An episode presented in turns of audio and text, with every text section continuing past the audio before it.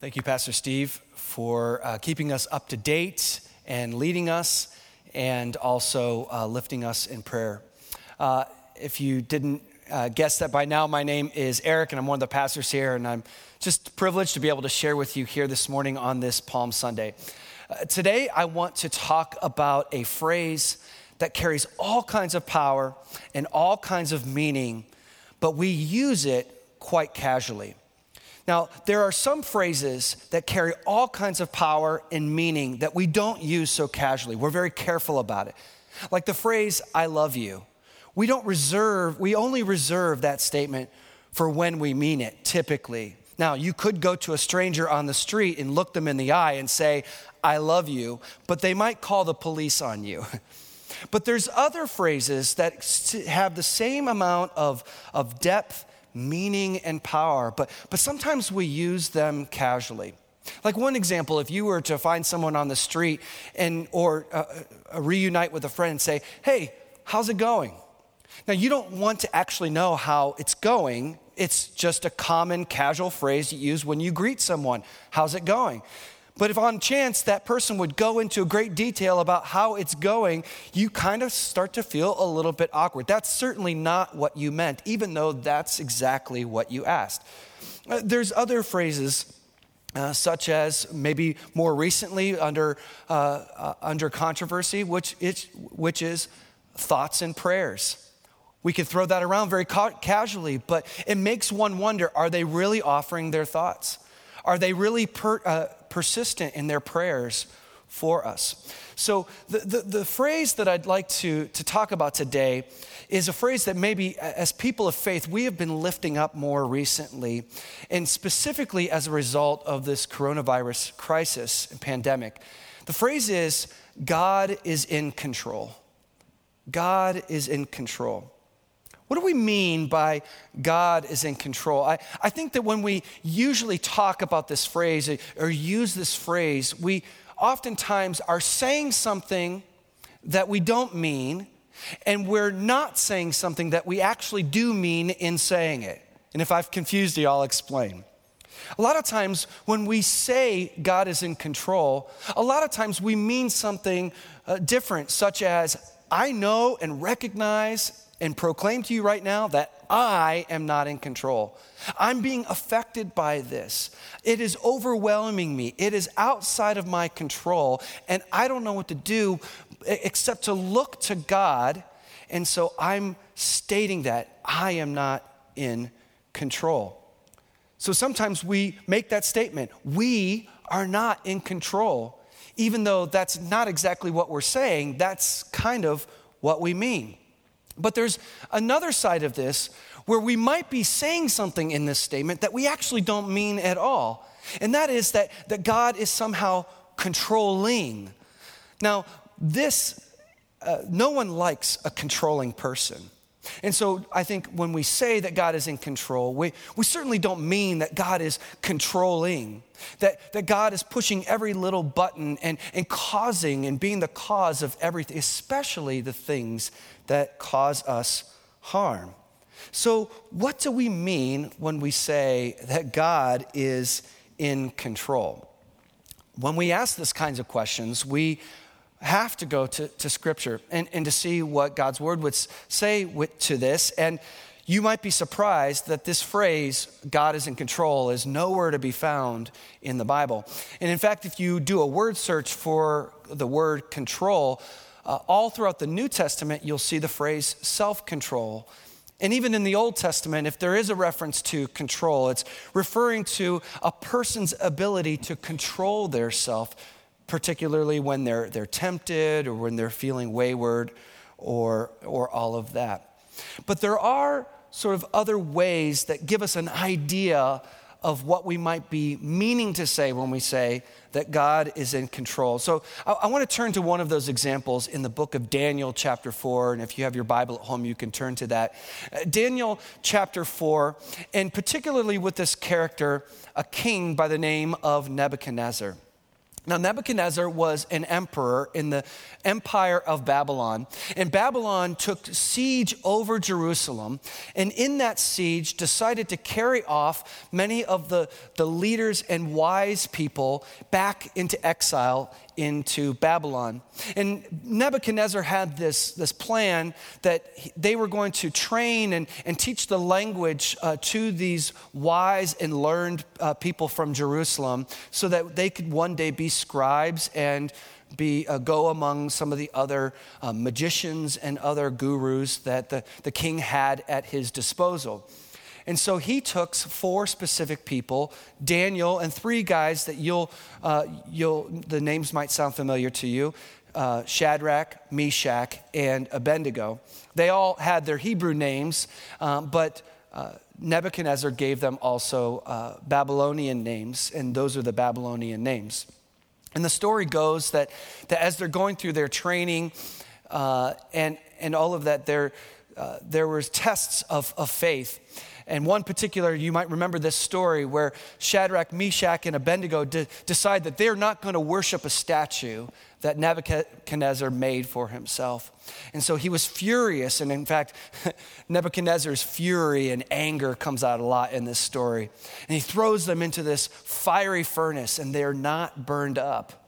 And so, as a result of that, Nebuchadnezzar becomes aware of the Most High God and worships him but he's not fully there. His heart isn't fully humbled and surrendered to the Most High God.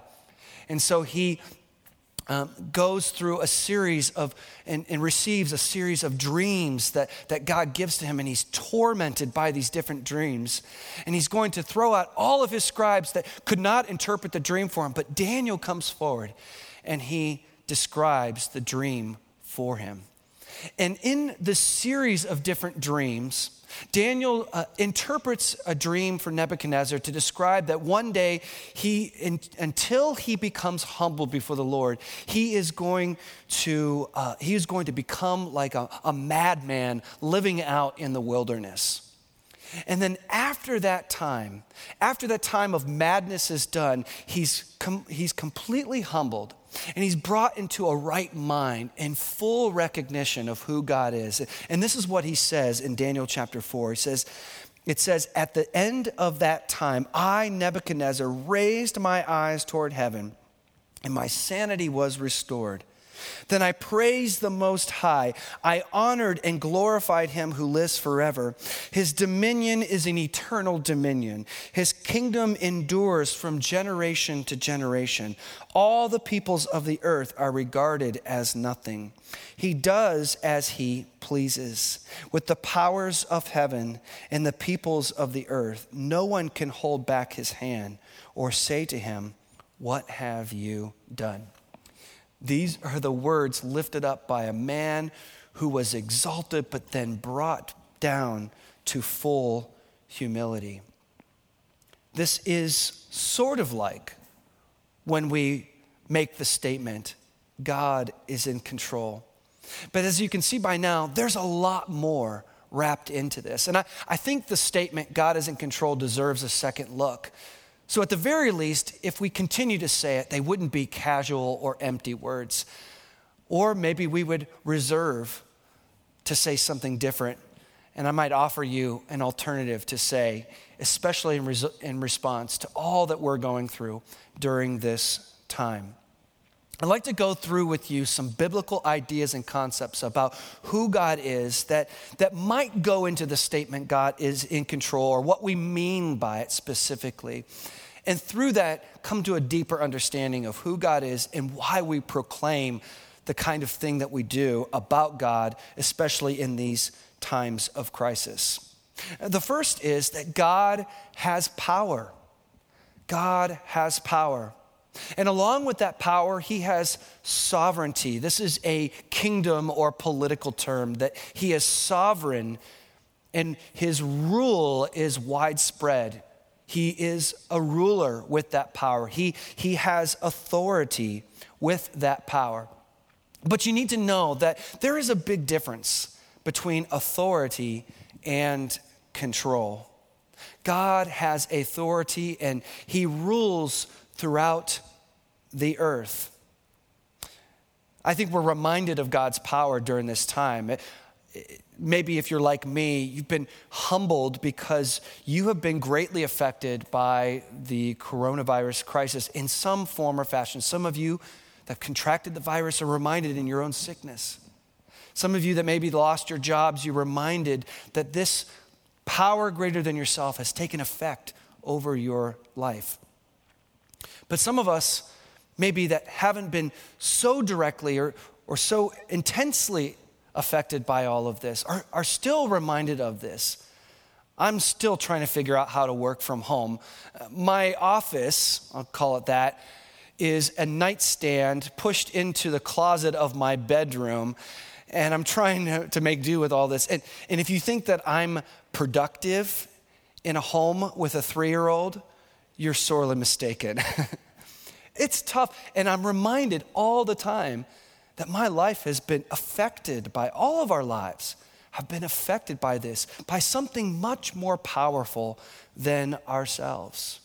And we're reminded of this, but also at the same time know that this power is, uh, is a temporary or limited power, just like we, the power that we have. This virus is natural. It, it, comes from natural means. And, and anything natural in the universe is a dependent thing, it can't exist outside of itself. You see, there have been people all throughout the ancient world, all throughout time, that have made the mistake of, of looking at a natural power, such as the wind or, or the earth or fire, and they see that power and they see that that, that power has, uh, has the power to affect human life, and so they give it a deity. They, they give it a, a divine name and they, and they treat it as if it's a God. But we know better now.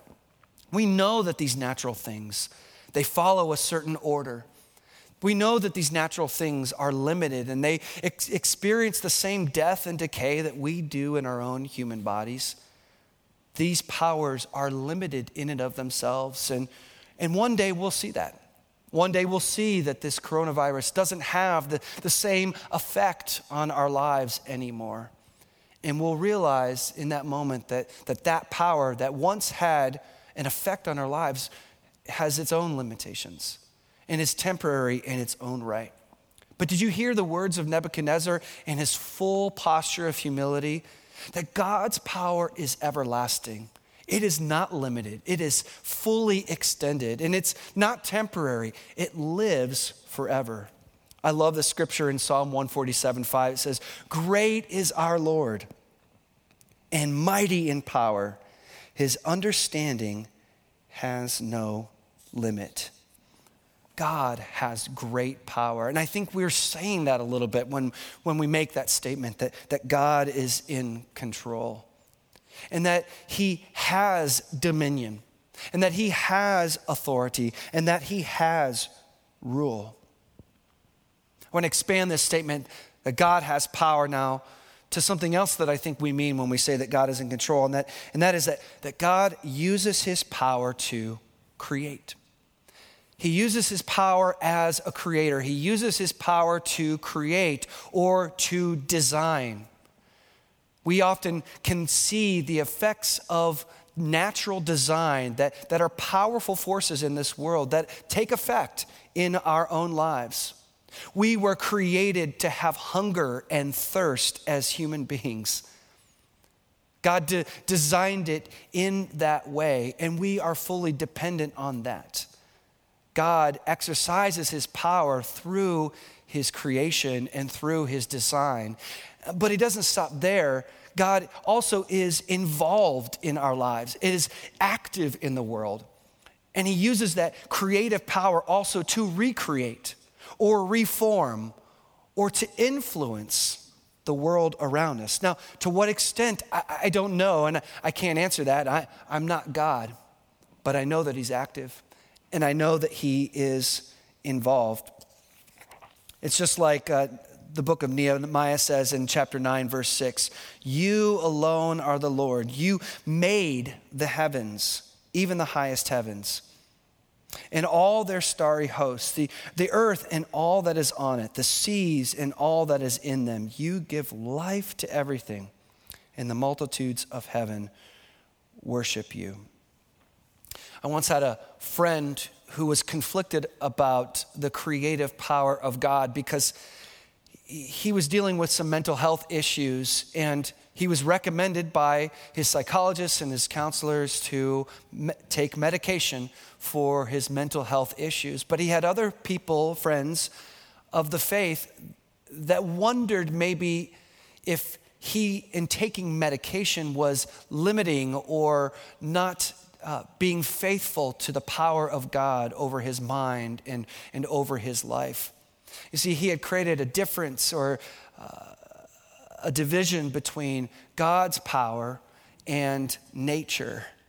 But what he failed to understand is that natural power is God's power because God is the creator. And I remembered my, reminded my friend that uh, when he takes that medication, the elements and the things that were used to make that medication is all natural. It's created elements formed together to make that medication. And the doctors that were caring for him, the, the psychologist and the, and the counselor that was caring for them, who created those beings? Who gave them the intellect and the, and the drive to have the knowledge that they do to be able to help my friend? It was in that moment he realized that there was no difference between the help he was getting through medication or through his doctors and the power of God at work in his life. You see, God has power, and through his creation, he uses power to create and to recreate and to reform and to influence in our lives. So let's expand that statement a little bit more. God uses his power to create, but he also uses this creative power purposefully. See, God is a God of order and a God of design. He uses it orderly, He uses it mysteriously.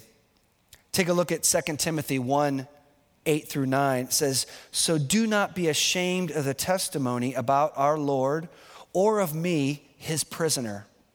Rather, join with me in suffering for the gospel by the power of God he has saved us and called us to a holy life, not because of anything we have done, but because of His own, look at that word, purpose and grace. God does what He does on purpose. He has a plan, an orderly plan that cuts through the chaos of our world, and He's committed to see that purpose through.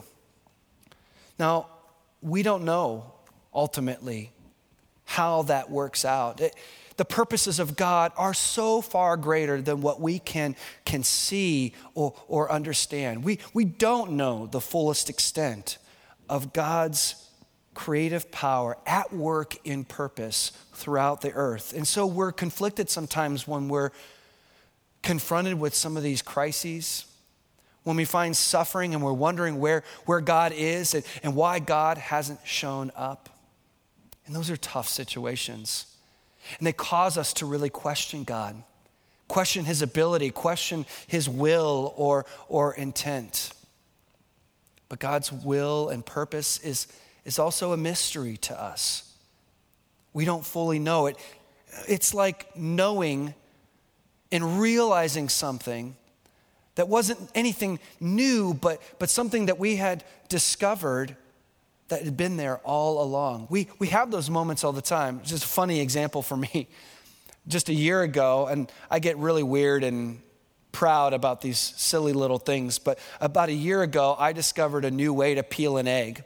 Now, peeling an egg was the most frustrating experience for me because you're just peeling one little shell off at one after another and it makes a big mess and sometimes it takes the egg with you. But i discovered something new. It was a little life hack that i got from youtube among so many other things that i learned because i don't know how to do things so i look up youtube. And i've realized that you could uh, that you could crack the, the part that has a little bit of space at the bottom and then uh, and then what I do is I roll it gently on the table with my hand, and then the shell just peels right off, It was amazing. I couldn't believe it. It was like this life discovery. I had to share it with everybody that I knew in that moment that I had discovered something new. Had I discovered something brand fresh, new? No. That way of peeling an egg probably was old news to somebody else. It had been done before. I just had realized it. You see, even though God's purposes are a mystery to us, even though God's ultimate ways are, are so far greater than our ways and our, our capacity for understanding, just because we come to know something doesn't mean it's the final chapter. Just because we're confronted with something like our pain and our suffering doesn't necessarily know, mean that we know all there is to know about the mysteries of the world and what God is ultimately doing in a picture far greater than our lives, our small and insignificant lives can tell. You see, when I say that God has a plan or, or God has a purpose and it is at work, it's so far greater than what we could see. And I know that doesn't stop the pain sometimes. And I know that doesn't end the suffering. And I hate that we have to, to suffer on this earth. I hate that we have to go through crises like this. I hate that the, the world is full of, of compromise and, and sin and decay. I, I hate that. But it is our reality. And it's a reminder that our viewpoint and our experience is so limited. We don't know what's going to come around the corner next. We don't know what's going to happen. But God knows. And God has a purpose that is ultimately unfolding far greater than ourselves, but a purpose and a plan that God invites us into. And that's where we arrive here on this Palm Sunday. You see, in the first century, the people of God were, were straining for hope. They had been ransacked and sieged so many different times. Their temple had, had been desecrated so many different times, and it was easy for them to lose hope. But God kept giving little prophecies and spurts and, and beliefs about a Messiah, a king that would come in and rule once and for all. And so in the first century, a, a, common Jew living in, in society would be reminded that there was this emperor Caesar and this, and this empire Rome that had all the power, that had all the effect and influence over their lives.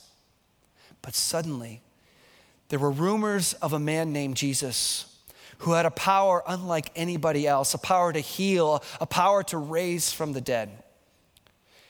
And Jesus, after many years of ministry, a couple years of ministry, makes his way into Jerusalem. And Jerusalem used to be that, that place where God lived and, and God dwelt, where, where God was seen to be on the throne holding all the power. But it had been occupied by a different foreign and, and pagan power. But Jesus rides in on a colt, on a donkey, creating this image that the people of that day knew very well. You see, when someone rides into the city, it's as if an emperor or a general from the army would ride into the city after they had already gained victory in battle. This was the image that Jesus was creating and the image that the crowds captured in that moment. And it caused them to come and to worship Hosanna, blessed is he who comes in the name of the Lord, Hosanna in the highest. And they took palm branches and waved them around in celebration. And they took their cloaks and they laid them out in front of him to walk on, much like you would roll out the red carpet for all the people in Hollywood. Hosanna, Hosanna is the king in the highest heaven. Do you know what Hosanna means? Hosanna w- was a phrase taken from, um, from Psalm 118 that was often rephrased uh, or was often sung and, and, and proclaimed during the Feast of the Tabernacles. It literally means, Save us, we pray, or, or save us, we beseech you, O God. Now, think about that for a second. Lord, save us, we pray. That, that's, that's a desperate petition for help. It's not a cry of celebration. How can those two intentions come together in that same phrase, that one word, Hosanna? You see, as Jesus was walking and parading into the city of Jerusalem as a victorious general, already or prepared to make victory for all eternal space and time. The people captured in that moment that God was unfolding his plan of salvation, that God was going to do what God had promised to do, that his power and his purpose and his will was culminating into this one, one moment, into the person of Jesus Christ, who would later, though they didn't recognize it fully, would later give up his life to die on the cross and, and raise on the third day to, to finally stand victorious over evil and sin and death. They captured, maybe in part, but captured in that moment as Jesus was riding in, that God was going to do what God was going to do, that God's purposes were being fulfilled in this moment. And that as God was doing this, as God's power of plan of power was unfolding right there in that moment, the shouts of Hosanna were also, don't forget about me. Don't leave me behind as you do what you're going to do, O Lord. Save us. Save me, we pray. You see, in that one word, we have the confidence and the assurance and, and, and, and, and the assurance of what God is capable to do in His power to recreate and make all things new and to see His purposes and plan through. But also in that moment, the humility out of our own humanness to cry out and say, Save us, God. Save us. Now, is that what we mean when we say that God is in control? Maybe. Maybe we haven't thought it through completely. And that's okay. That's what this is for. But I wonder, in replacement of that phrase, God is in control, I wonder, at least today, at least this week, would you lift up a Hosanna prayer? Lord, save us, we pray. We know you have the power to do it. We know that you have a plan and a purpose, and that your plan and purpose is to make all things new. Save us as you're doing that. We pray. We beseech you. Would you lift up Hosanna prayers this week? Make it personal and make it specific even. Make hosanna prayer a, a, category of prayer that you start to lift up in specific ways. Maybe for those that, that need healing physical healing in this moment. Maybe for people that are, are, are feeling helpless and hopeless because they lost their job or filled and overwhelmed with anxiety and fear. What, what kind of a hosanna prayer could you lift up in that, in that moment how about a Hosanna prayer for the world, for the end of the coronavirus crisis and pandemic? What would God lead you in praying a Hosanna prayer today? Both the confidence of God's power and his plan to make all things new, and the humility to beseech God in prayer Lord, Save us as you're doing it. Let's pray together.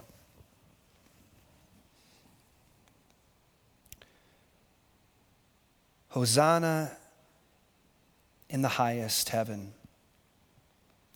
Blessed is he who comes in the name of the Lord. Lord God, we beseech you, we cry out to you. Fill us with great faith to be confident and assured that you are seeing your plan through in your creative power. And through the unfolding of your kingdom, remember your love for us. Remember your grace for us in Jesus. Gather us up as a great shepherd would his sheep. Save us, Lord. Save us from the evil of this world. Save us from the corruption that we see played out day by day, and save us from, our, from ourselves, from the sin that we act out and the harm that we create towards others. Save us, Lord, we pray. And help us, Lord, to every new day take off our cloak and lay it before you in full humility, in full praise and confidence in who you are. This is our prayer, our Hosanna prayer. We lift up to you. In Jesus' name we pray. Amen. So we pray that you'd be blessed during this week. Uh, as Pastor Steve mentioned, we'll have um, a Good Friday service uh, for you on Friday, our devotions during the week. But, but in this moment, would you, I just invite you not to rush off to have lunch or to do what you were planning to do for the day. I wonder, could you take a few moments and reflect on this if you're by yourself or discuss some of this with people around you? Uh, we'll offer some questions or some activities you can do to engage one another at home. And there'll be a, a, a clock, a countdown clock that will uh, be at the bottom of the screen to show you uh, when the next question or the next activity will come up. And would you just take that time and allow God to speak into your heart and allow God to do something new in you? We believe in a God of power. And God, this God of power, has a will and a purpose that is unfolding in front of our very eyes, and it is a plan to make all things new, and we are invited into that. Pray that you remember that and be encouraged by that here this week. Have a great week. God bless you guys.